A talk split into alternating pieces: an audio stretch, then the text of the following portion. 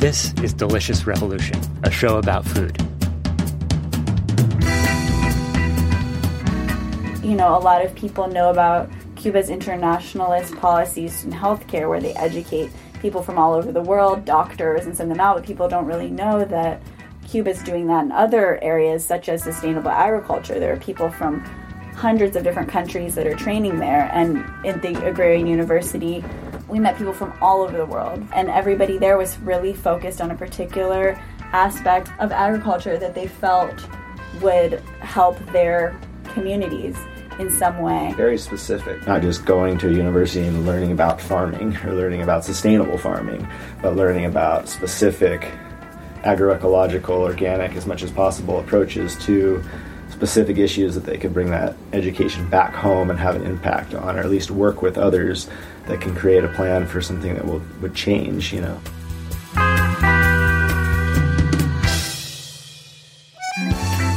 Delicious Revolution is a show about food, culture, and place, made by Chelsea Wills and me, Devin Sampson. We talk with people who work in and think about all aspects of the food movement, including farmers, chefs, artists, and activists and who have a vision for a different food system. This first season of Delicious Revolution, we talk to friends who are deeply engaged with many aspects of food and who have inspired us over years with their thoughts and stories. You can subscribe to Delicious Revolution on iTunes or your favorite podcast app, and you can find us at deliciousrevolutionshow.com.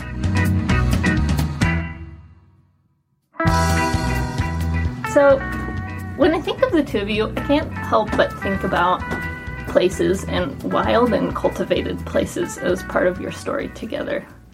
When did this start and what's your fascination with that?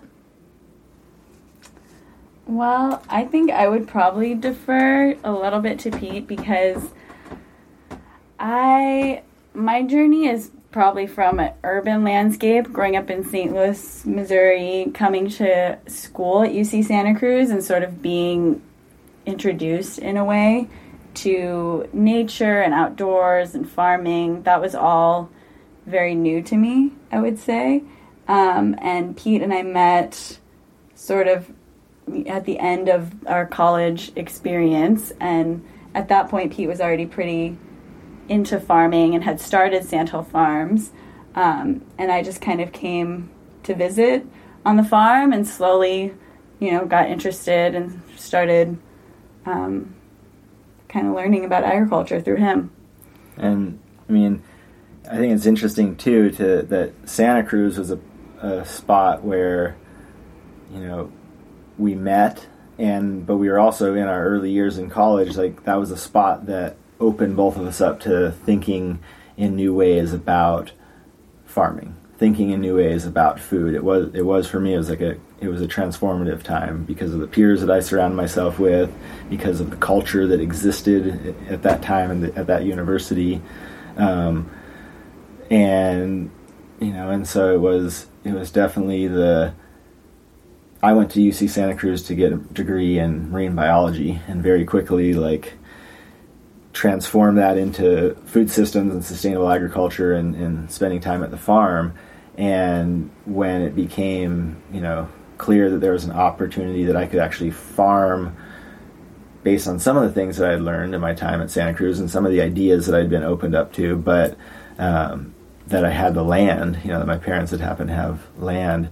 That um, that's kind of become a canvas for a lot of the different things that I feel Katie and I have ended up collaborating on recently. So it was like the, that having land, having a piece of you know three or four acres of land to ground into every season, um, and get creative and have that earthly connection.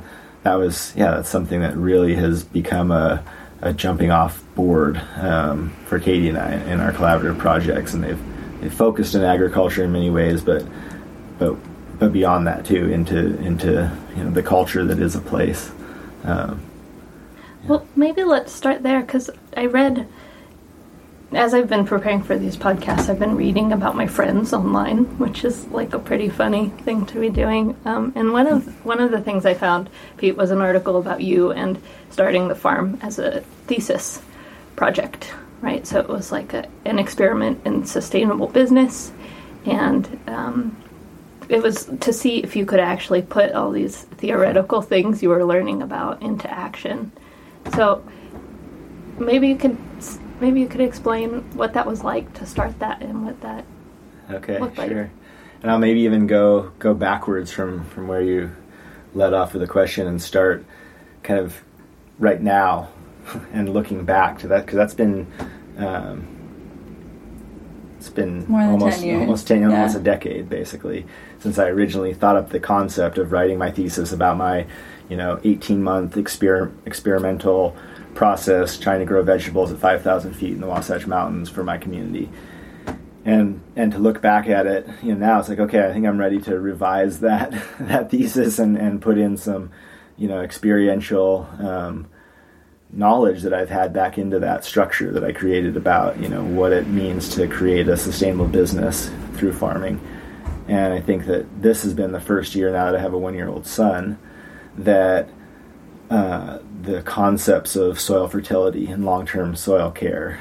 Um, you know the concepts of seed saving um, and microclimate creation through hoop houses and low tech you know solutions to altering growing space and climate and and what that do, does to your marketability you know all those things I've learned a huge huge amount of since I came up with that idea of, of having my studies in college focus on um, that question of how to sustain you know my livelihood and my family through through farming you know on a piece of land on a yearly basis. So um, yeah the the the idea for that thesis was pretty personal.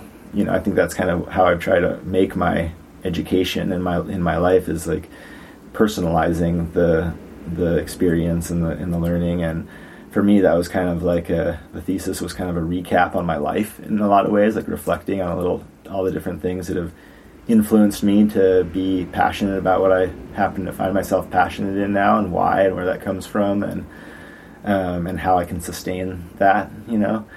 Um, and that's what my thesis kind of became as a little honoring of all the friends and the teachers along the way that have kind of influenced me. And then like I said, kind of the framework of okay, you have four acres of land that you happen to buy or lease, inherit, trade for. So you know, you come upon what what are some of the main components for creating a small scale farm there, um, and that's still the experiment that's happening a decade later. You know, but I'm I'm I'm ready for a revised edition. Do you remember? I'm just curious, like what the question or the thesis statement was. Hmm. Oh, I guess I don't. Because I, I mean, I guess for me that begs the question: like, does it work? Can you do it? Right.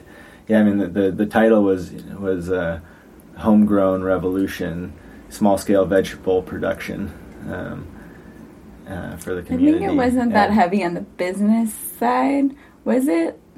No, No, because now at this point, like you was saying with a kid, I feel like that um, really like crunching those numbers has become a reality. Like, is this possible to grow food and have this Yeah. be our like what sustains us and what enables us to live the lives that we want to live? And I think at that stage, it was more like a lot of idealism around just like Absolutely. the best way to live in harmony with you know um, your community and with nature and now it's like okay and the money making end has become very real and so it's i, I would say that that Yeah. has been happening but was um, you know uh, really i would say the focus of this season more so than any other season is the financial piece and i think that like from my perspective the ruling is not out yet on whether it is possible to really make a living.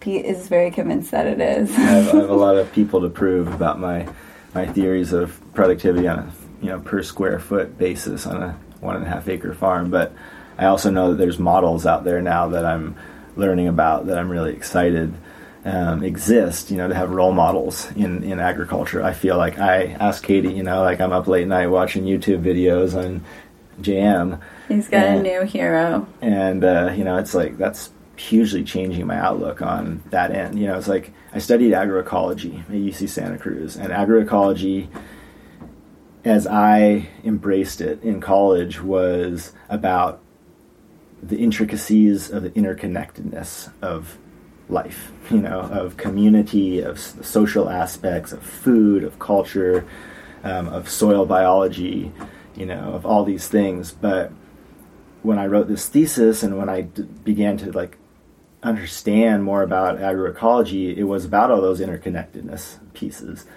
minus the financials minus the the financial viability part. It's very much part of the definition of sustainable agriculture is that you know economically viable part. And but that was something that either wasn't focused on in my classes that I had.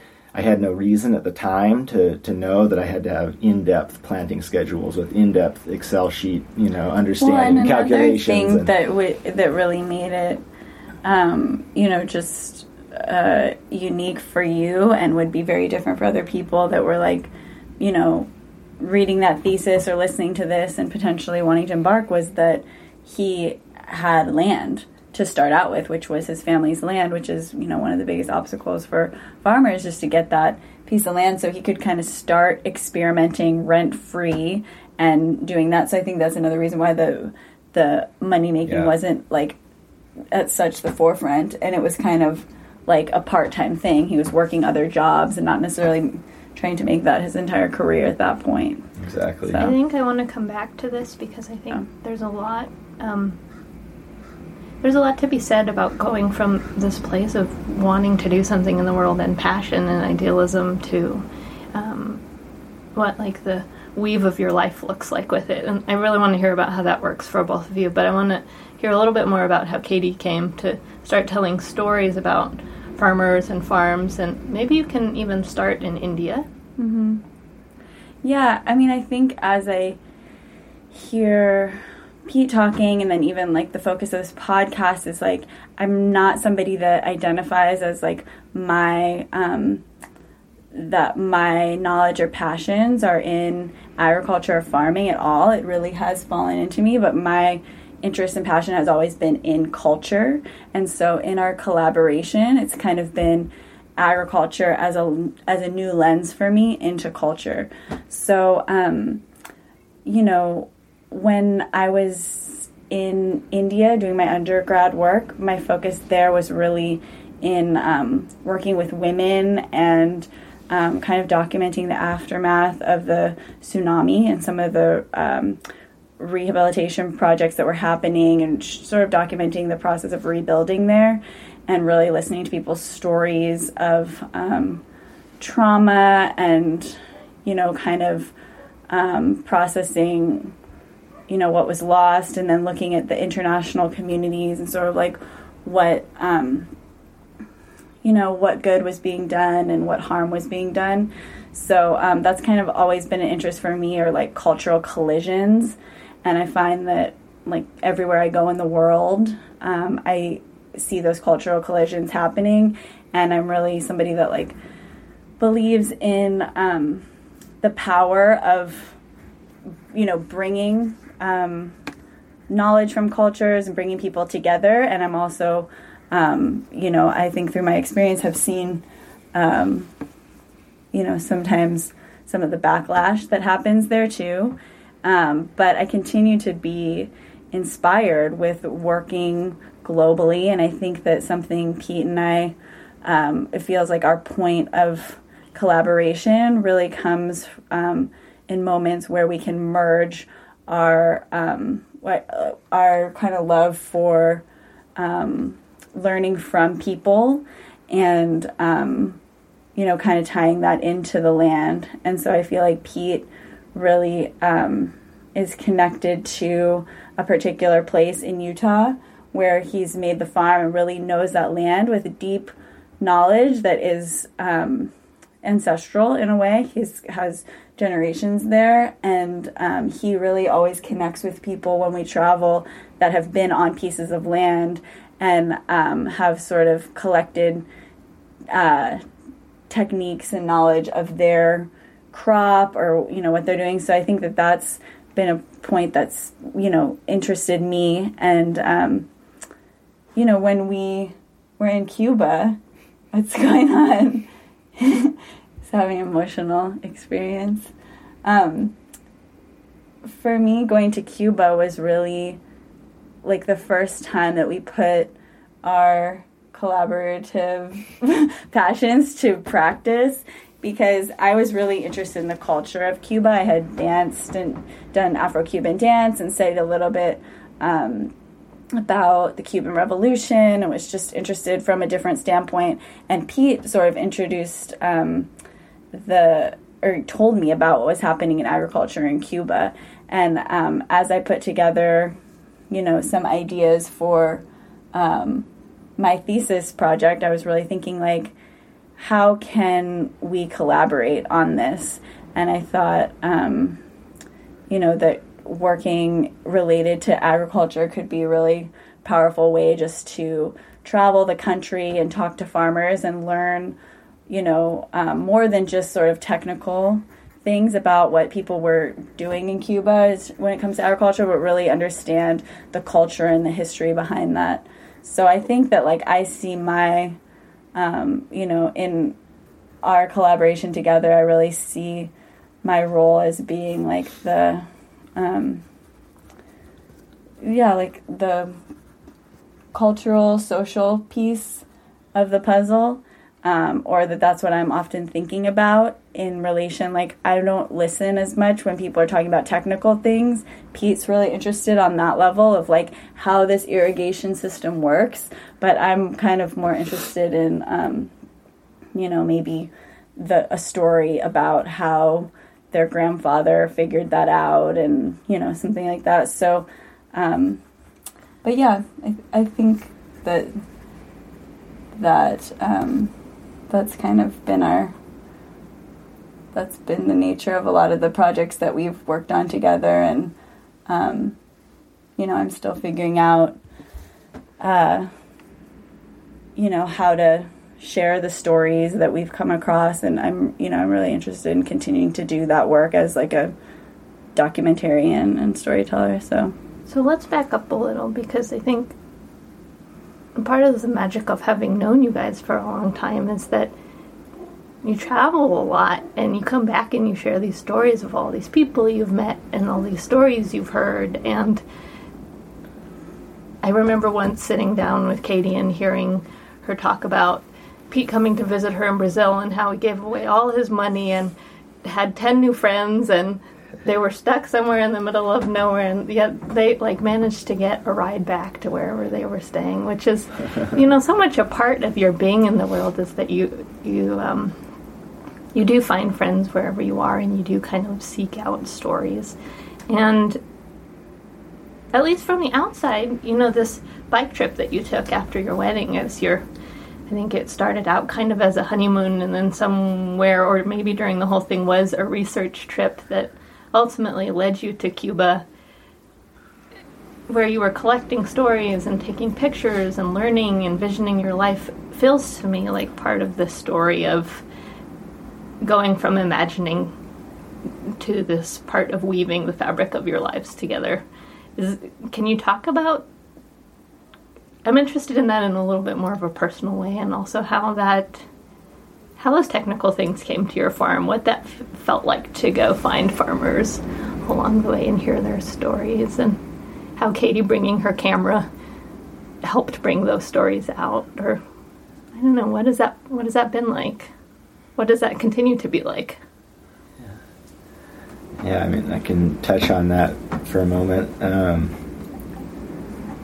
I mean, one thing that you can't tell with a podcast, I guess, is is you can't see facial expressions on this, and like I was, you know, teared up to the point of not almost not being able to like say anything a minute ago, and I was just listening to Katie talk about you know, kind of this this challenger, amazing opportunity in life, or whatever you want to call it, to to collaborate, you know, with uh, your partner and like what work that takes, you know it's it's one thing to to be focused on what you're passionate about and to be focused on what you love and to be focused on on how to make that financially viable, you know, for your for your life and all those factors. But then also, you know, if you have the the fortune to be you know with somebody in your life that you want to ride the whole wave with, you know, then there's that other layer of like balancing it all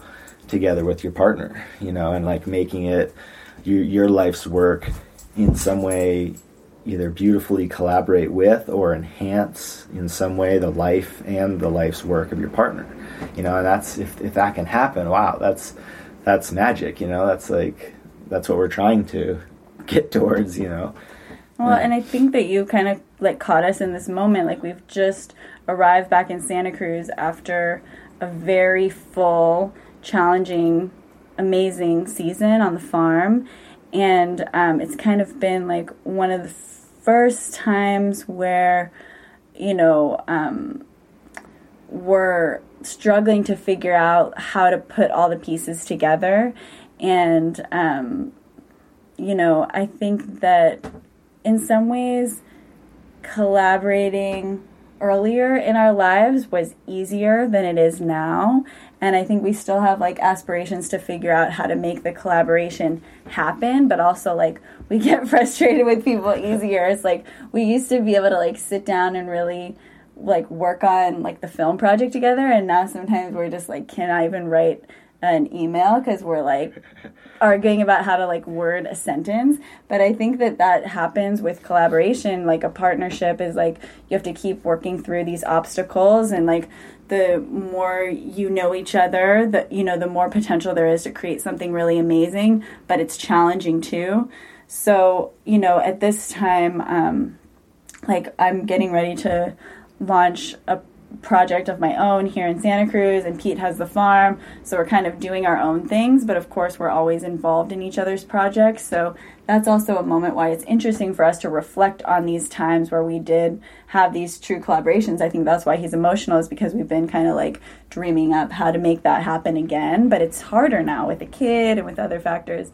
But anyway, to go back to Cuba for one second and just talk a little bit about that because. Um, you know, I think that uh, we started out with the idea of going to, like, we both really wanted to go to Cuba, and at the time, Cuba was closed. Um, and so we found an educational trip that was around sustainable agriculture through global exchange, and um, that was that was kind of like our door into Cuba, and we um, had also had this experience of doing a bike trip on our on a tandem bike, and so we, um, you know, we thought that the tandem was just like symbolic of our. Um, he's crying and like having really emotional time.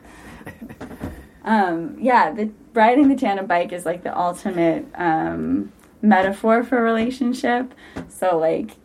Uh, we thought that would be a good test for us, and so we I'm took. laughing at how many times I can remember that that you would like get off of the bike and be like, "I'm walking. I'm never gonna get back on this Yeah. thing again." It That was like happened. definitely a a test in like a very physical way. It wasn't like some metaphoric like test. Like, okay, can you guys ride a bike together through like downtown streets of Havana and into like 50 mile an hour headwind on the going the wrong direction on Atlantic coast.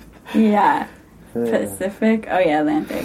So the trip was for the listeners. We, um, for our wedding gift, we got a tandem bike from all of our wedding guests who bought pieces of the bike, and then we headed down the coast of California, and um, took about two months to do that.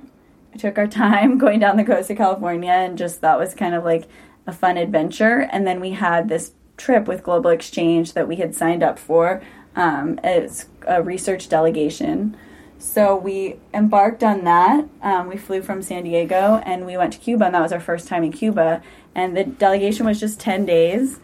And it was really informative, but it was also very contained. Like, they you know, are very controlling about what they show tourists and don't show tourists, and you know, the government has to approve everything. And so we got a little window into Cuba, but then we decided to stay for another um, month and a half, which is what our visa would allow, and we traveled by bike. And at that time, we really got to see real Cuba and what was really happening on the ground. And, you know, we kind of didn't have such a strict plan, but we knew we wanted to see farmers. You know that that was kind of going to be our lens into the country was to look at agriculture, and so we would just follow like one farmer we'd meet and they would say, "Oh, if you're going in that direction, you should check out this person's farm." And so it kind of became um, a little bit of like a journey um, circumnavigating the island and um, And and was- talking to farmers, and then yeah, just going to say it was very f- fluid the format of that trip. You know it was like you said our honeymoon merging into our you know kind of intercultural you know communication research in terms of the potential of, in the future leading trips with students from the universities where we spent time or or family groups even um, and but it was very fluid. It was like one person we'd visit a organopónico just outside of Havana that gave us like directions in our on our map of exactly the next organopónico that we had to see and check out their like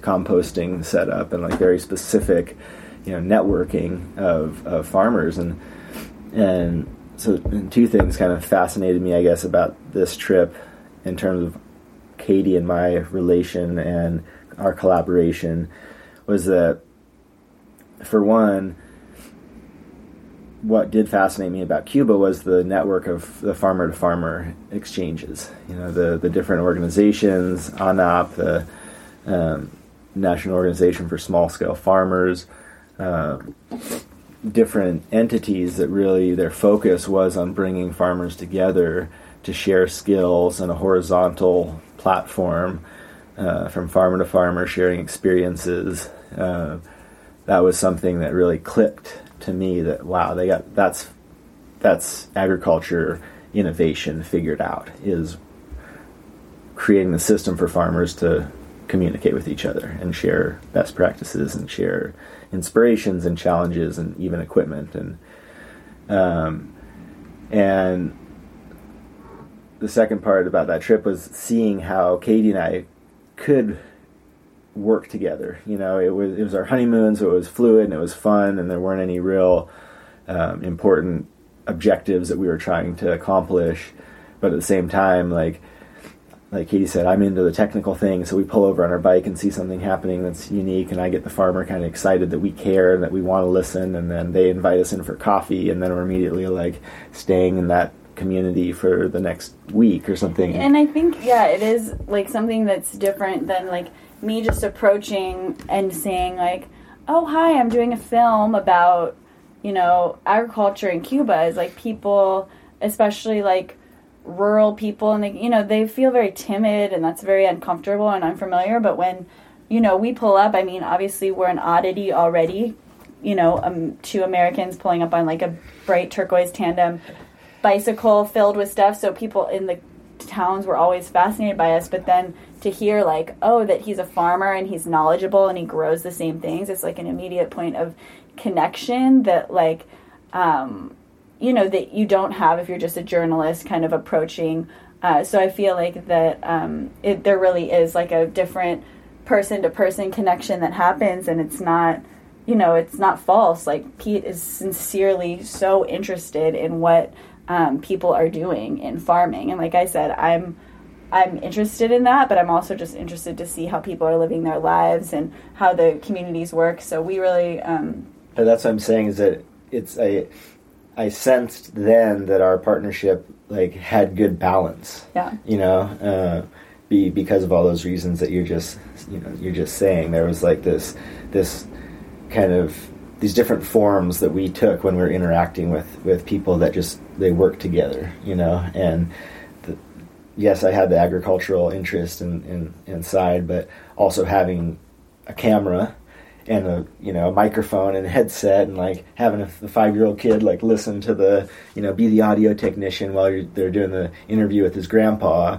you know and you're like asking him questions in your broken Spanish about like his toy truck or whatever it's like there's multiple layers of connecting that that happen or that happened you know that was I think enabled some of the work that we did you know to to be enhanced too is because we we were able to create kind of a well-rounded um, relation with the people that we were interested in learning from. You know, and from an audience or an audience and a friend perspective, it's like that's the thing that I can see really follow through in your relationship is that um, you find that balancing point with each other quite often, and oftentimes it's around food and land and people talking about places, and um, I know that as you, I'd love to hear more about the film and hear about how that happened, but I know that as you worked on that, uh, Pete played like a plethora of roles while Katie, while that was really Katie's project and her, her vision there. Um, but that you you have managed throughout your collaboration to kind of insert yourselves into each other's projects. I'm sure sometimes in ways that don't work, but lots of times in ways that seem like they work really well and that I think that's what long term co- collaboration actually looks like. It's never equal, mm-hmm. right? Yeah. There's always this unevenness. You're always navigating that point of engagement with each other. So maybe let's talk a little bit about Guajiros. And Katie, that was your that was your master's thesis. We're talking a lot about thesis um, on this podcast. But. Yeah, that um so you know coming back from our experience in Cuba, and we actually went back um, two more times and continued to, you know, kind of just talk to farmers in kind of an informal way. And I thought that um, at that time I was just doing photography, and I really felt like um, so inspired by hearing the actual words that people said and really seeing movement. And I really wanted to branch into film. And I also felt like I needed the support and structure of some other kind of entity in order to really execute that. I felt like I had kind of reached the limits of what we could do on our own. So um, the graduate program at UC Santa Cruz in social documentation sort of formed that structure for me. And um, we had already been collecting and building a lot of relationships with farmers, so it felt natural to go back and do a project about agriculture in Cuba.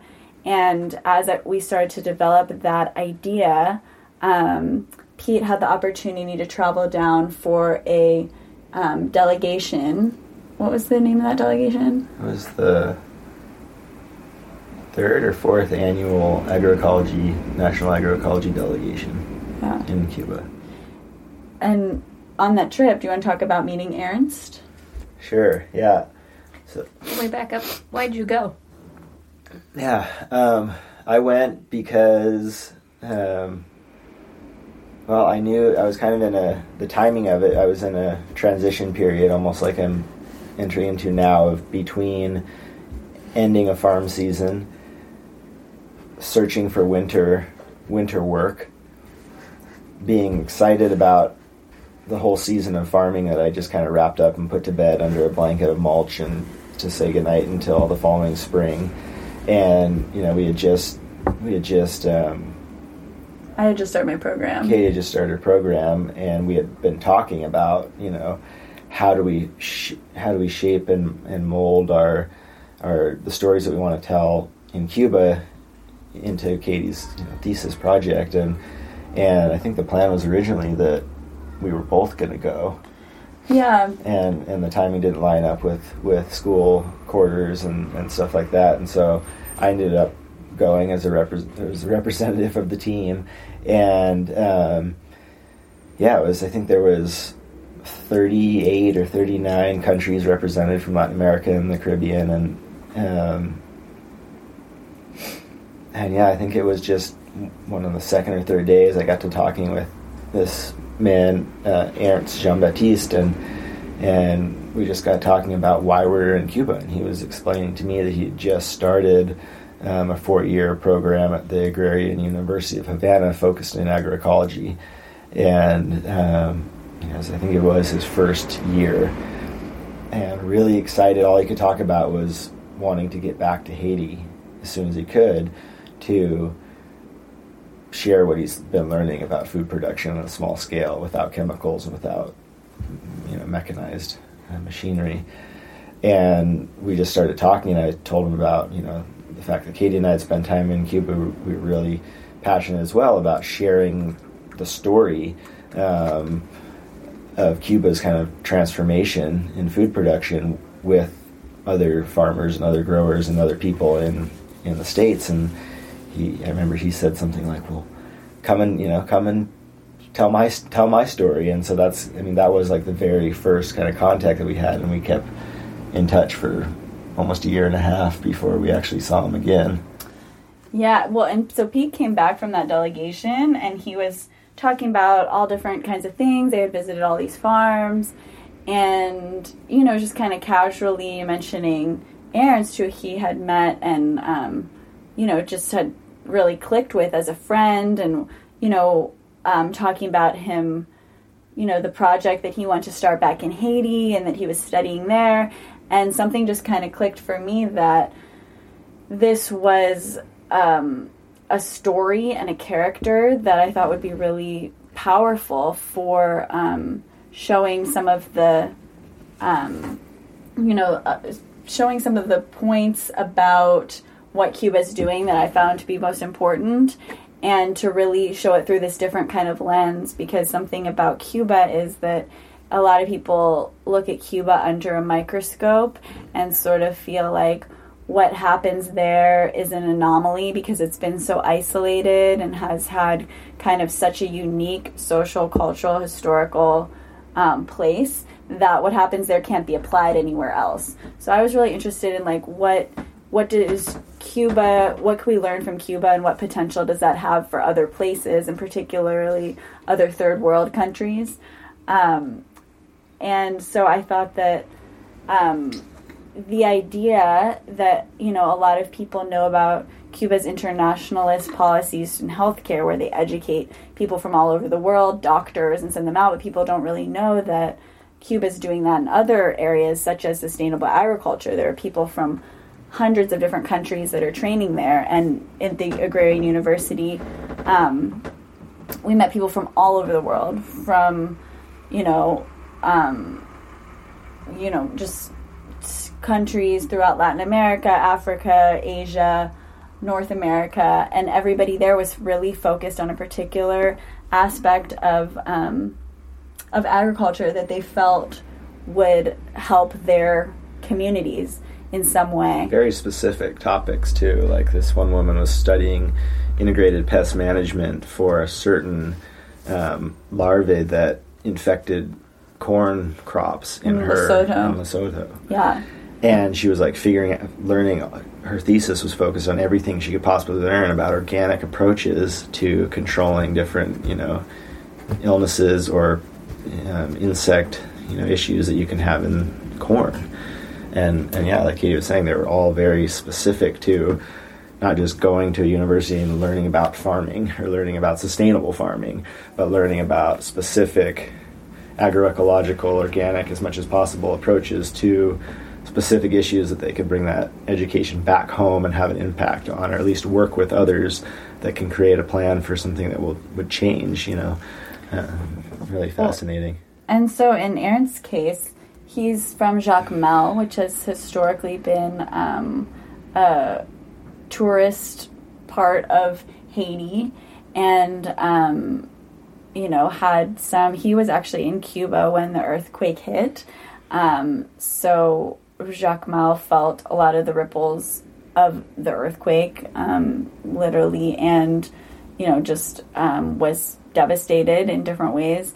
So um, he really wanted to focus on creating some kind of program and really introducing sustainable agriculture to his community, but tying in tourism in some way um, to make that economically viable and really bring the youth in. And um, like a lot has been lost in agriculture um, in Haiti due to uh, big business and foreign aid. And so he really was in a mindset of like, um, you know, bring Haiti back to the Haitians, and you know, really wanted like farmers to lead the way and um, in growing their own food there. So he was a really interesting character to me, and I had never met him, but we talked on Skype and you know shared emails, and he said, "Yes, I definitely want to be part of the film," and we lined up all these things, and we, you know, um, my program was very character driven in terms of documentary, so I really planned to make him my central character. and uh, we landed in Havana.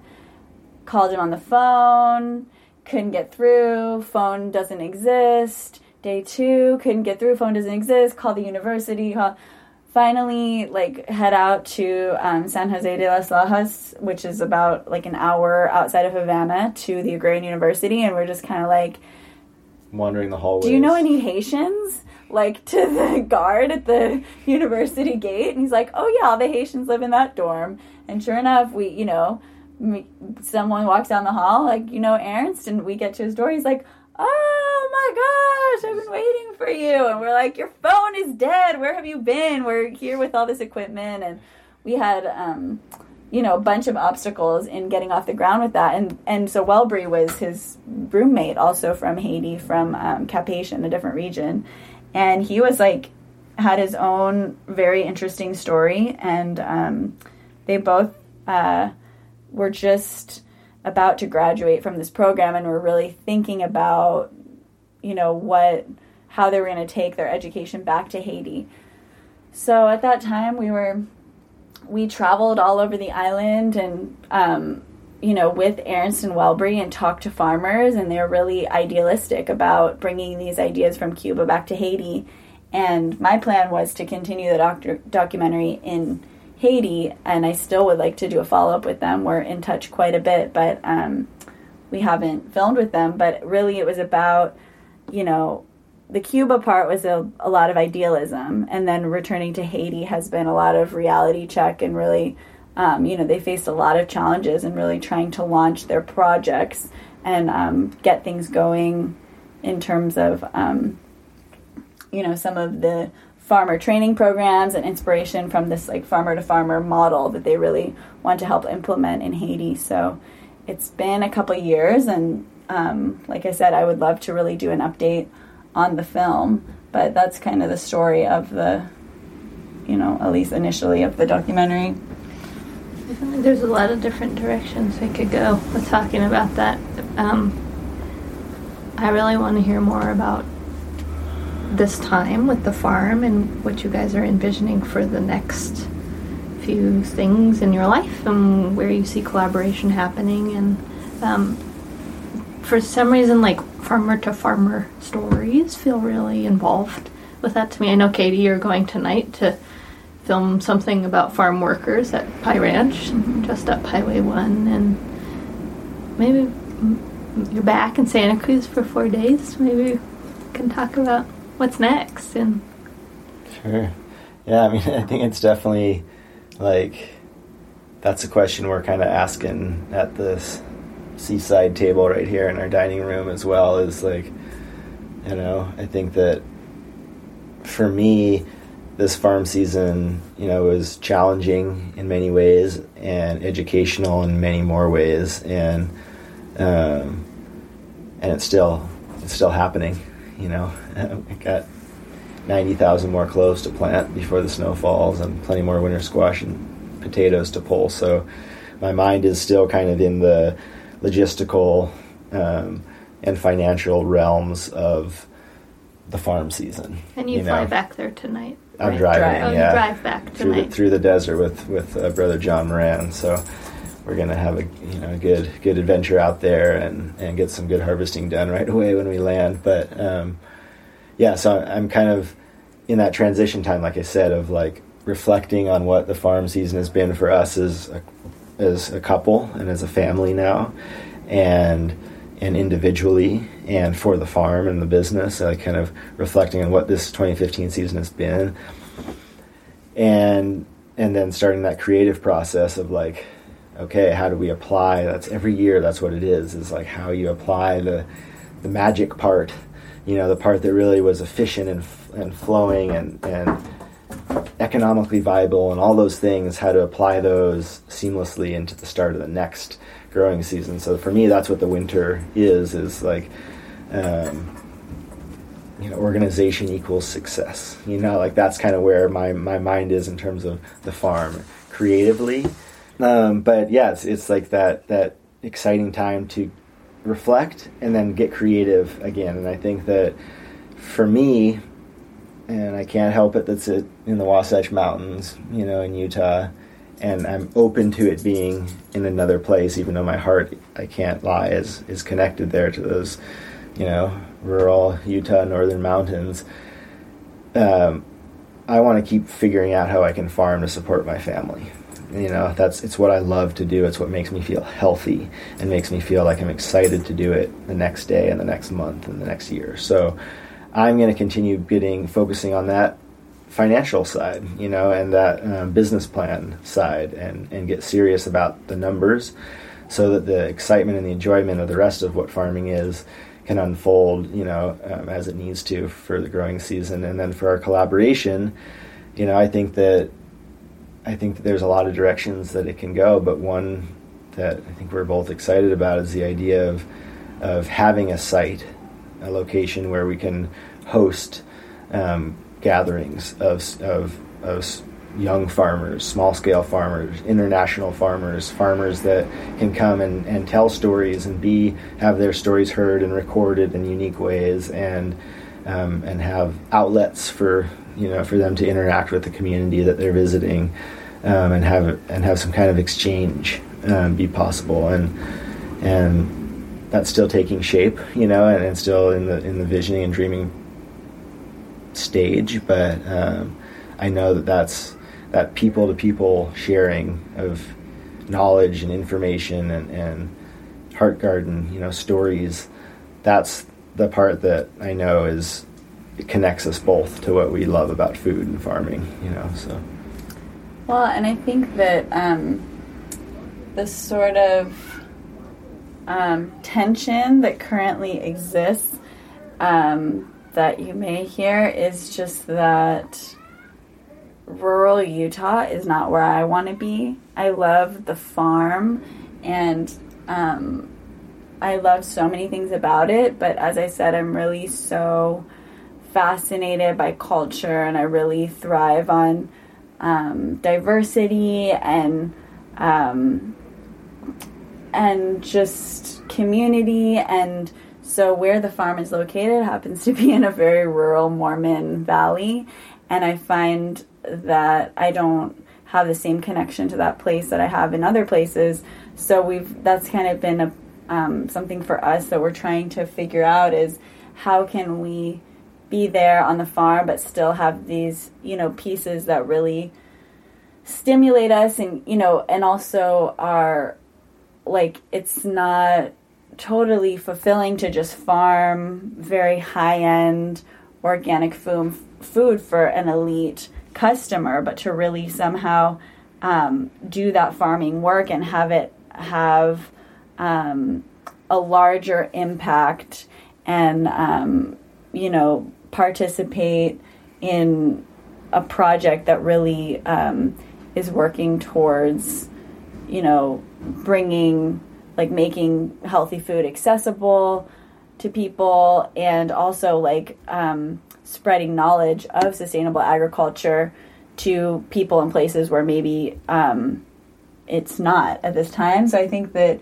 the idea of potentially um, we've made quite a few amazing connections around the world um, and really have talked about um, doing like a farmer to farmer exchange and having that land be um, a site for that. And so that's something that excites me and potentially bringing, um, you know, a documentary piece into that um, process and really like having people um, share their stories and you know um, working with youth and you know we already work with several youth groups in that area that do media projects and things so i feel like that's the piece where I want to tie in, but yeah, we're just kind of figuring that out. And um, like as I was telling you earlier, I feel like the experience of our lives so far has really been like to have the clarity of purpose and project, and then it really feels like um, we can achieve it. But when, you know, we don't have that piece of clarity, then it's harder. And so I think that right now Pete has a very clear vision for the farm and he's very confident and passionate about what he's doing at Sandhill Farms. And so I as in our partnership, I just want to encourage him in that and I'm working to kind of find my clarity and like stay true to my vision and my dreams in places where they intersect with his and then places where maybe they don't. So that's sort of the moment that you find us in um, you know as pete is headed back to the farm for a week. And i'm going to be here in santa cruz with the baby and just kind of like figuring out what the next um, chapter looks like. But it's exciting. It does feel exciting and that there's a lot of potential Well, thanks so much, guys. That's great, and good luck. It sounds like it sounds like you're doing it. It sounds like you're making it happen, and that's not always easy or predictable what that looks like. So keep up the good work. Thank you. And how can we how can we follow along? What what are ways that we can know what you're up to? How can we buy garlic, Pete? Okay, that's a that's an easy one. Um, garlic is on our website, and that's at sandhillfarms.org. Um, and yeah, I always like random garlic text messages to my personal cell phone is 801-866-3620. Um, uh, emails, garlic questions are always welcome. And uh, we also we're also Pete loves Instagram to post pictures of garlic and our son. exclusively. no other genre of photos exist. Um, but that's Sandhill Farms, Utah. Great. Uh, and and my website is Katie Graney Photography. And yeah, there should be some exciting new things going up on there this year, but I don't know what yet. So Perfect, and we'll put all of those links to be somehow in the text with with this podcast. So we'll make sure that those are included. Thanks so much, guys. cool. Thank you.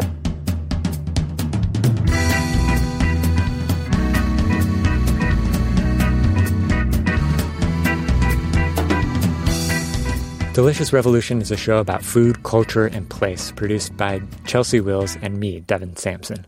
You can subscribe to Delicious Revolution on iTunes or your favorite podcast app, and you can find us at deliciousrevolutionshow.com. You can get in touch with us there too. If you like Delicious Revolution and you want to help our show reach more people, please leave us a review on iTunes and send out a link on your favorite social network. Thanks for listening.